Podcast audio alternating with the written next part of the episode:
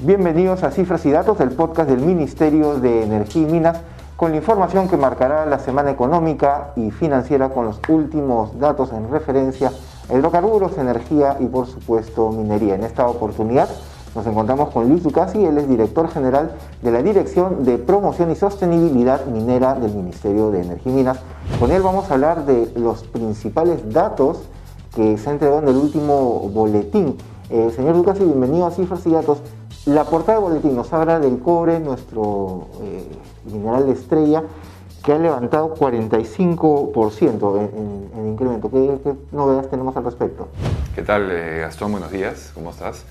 Efectivamente, el cobre em, ha aumentado un 45% con respecto a las exportaciones, ¿no? con respecto al mismo periodo del año pasado, así como casi todos los metales. ¿no? Esto se debe básicamente a que eh, el año pasado, pues, en mitad del mes de marzo, todo el mes de abril, bajó mucho la producción y las exportaciones, tanto del cobre como de los otros metales. Por inicio de pandemia.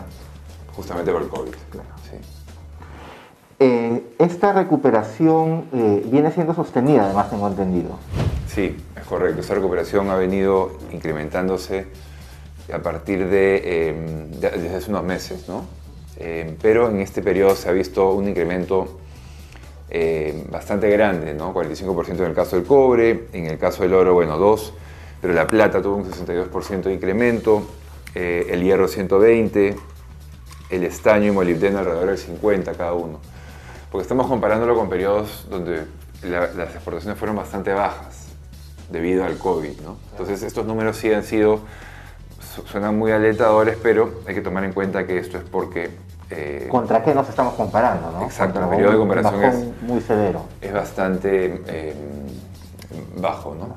Luego de ese valle que tuvimos el año pasado, justamente por el tema de pandemia, eh, ¿estamos alcanzando una, un pico o ya llegamos a una meseta en, cuanto a crecimiento? en cuanto a producción, estamos ya, bueno, si lo comparamos con, con, el mismo periodo del semestre pasado, es decir, los, meses, los cuatro primeros meses del año, eh, también ha habido un incremento en la producción. ¿no? Eh, por ejemplo, en el caso del cobre del 10%, en el caso del zinc del 41%, eh, el oro sí ha tenido, está 7% aún por, por debajo. Como sabes, el oro se, se saca de minas subterráneas que son distintas a las de tajo abierto, que es el caso del cobre. Socavón. Que son más cerradas, entonces la regulación es un poco más complicada por temas COVID. Entonces todavía no está el caso del oro. En el caso de los otros metales, yo te diría que ya se ha logrado este, una recuperación completa con respecto al, al, periodo pre-COVID. Y ahora que hablamos de recuperación, eh, señor Ducasi, esto también se ve reflejado en lo que es eh, ingreso para las regiones, ¿no es verdad? Eh, según lo que tengo entendido, las regiones han recibido más de 1.658 millones de soles hasta abril, producto de nuestras actividades mineras. Sí, en el periodo acumulado de, enero a abril se han recibido aproximadamente 1.600 millones de soles por concepto de transferencia minera que, em, digamos, se componen de, tres ítems.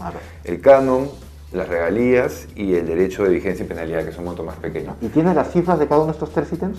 Sí, en el caso del canon son, se, ha, se, ha se ha transferido 738 em, millones de dólares y en el caso de las regalías mineras 914 millones.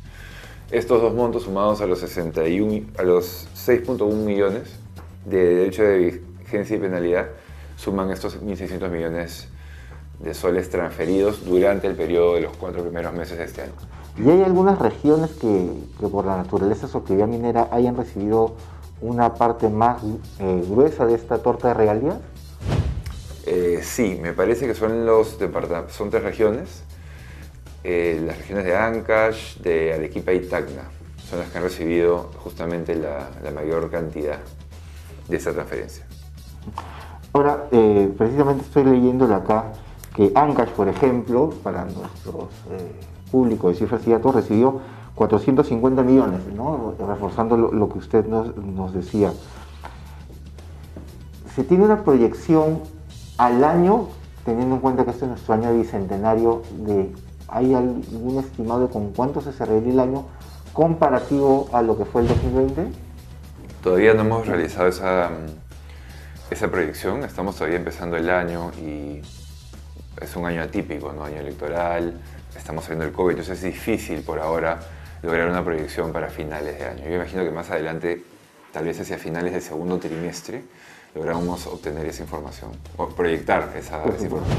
Para ir cerrando, señor Lucasi, inversión minera, ¿estos datos son alentadores para los inversionistas?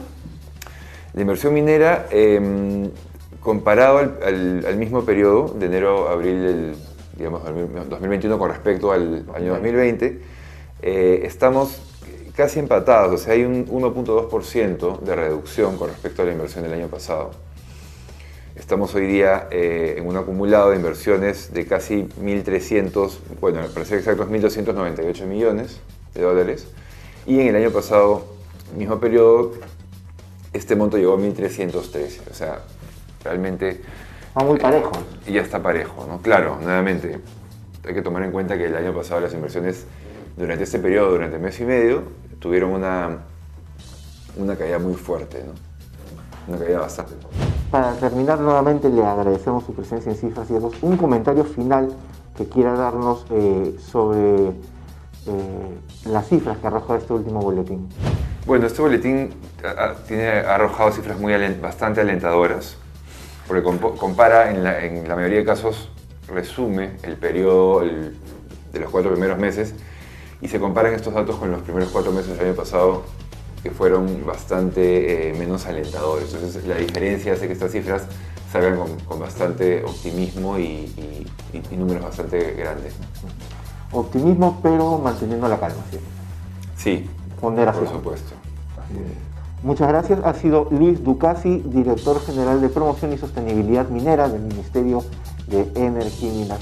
Esta ha sido una nueva edición de Cifras y Datos. No olvide seguirnos en nuestras redes sociales, suscribirse a nuestros canales de YouTube, en Spotify, Facebook, Instagram y por supuesto también en nuestro LinkedIn. Hasta una nueva oportunidad.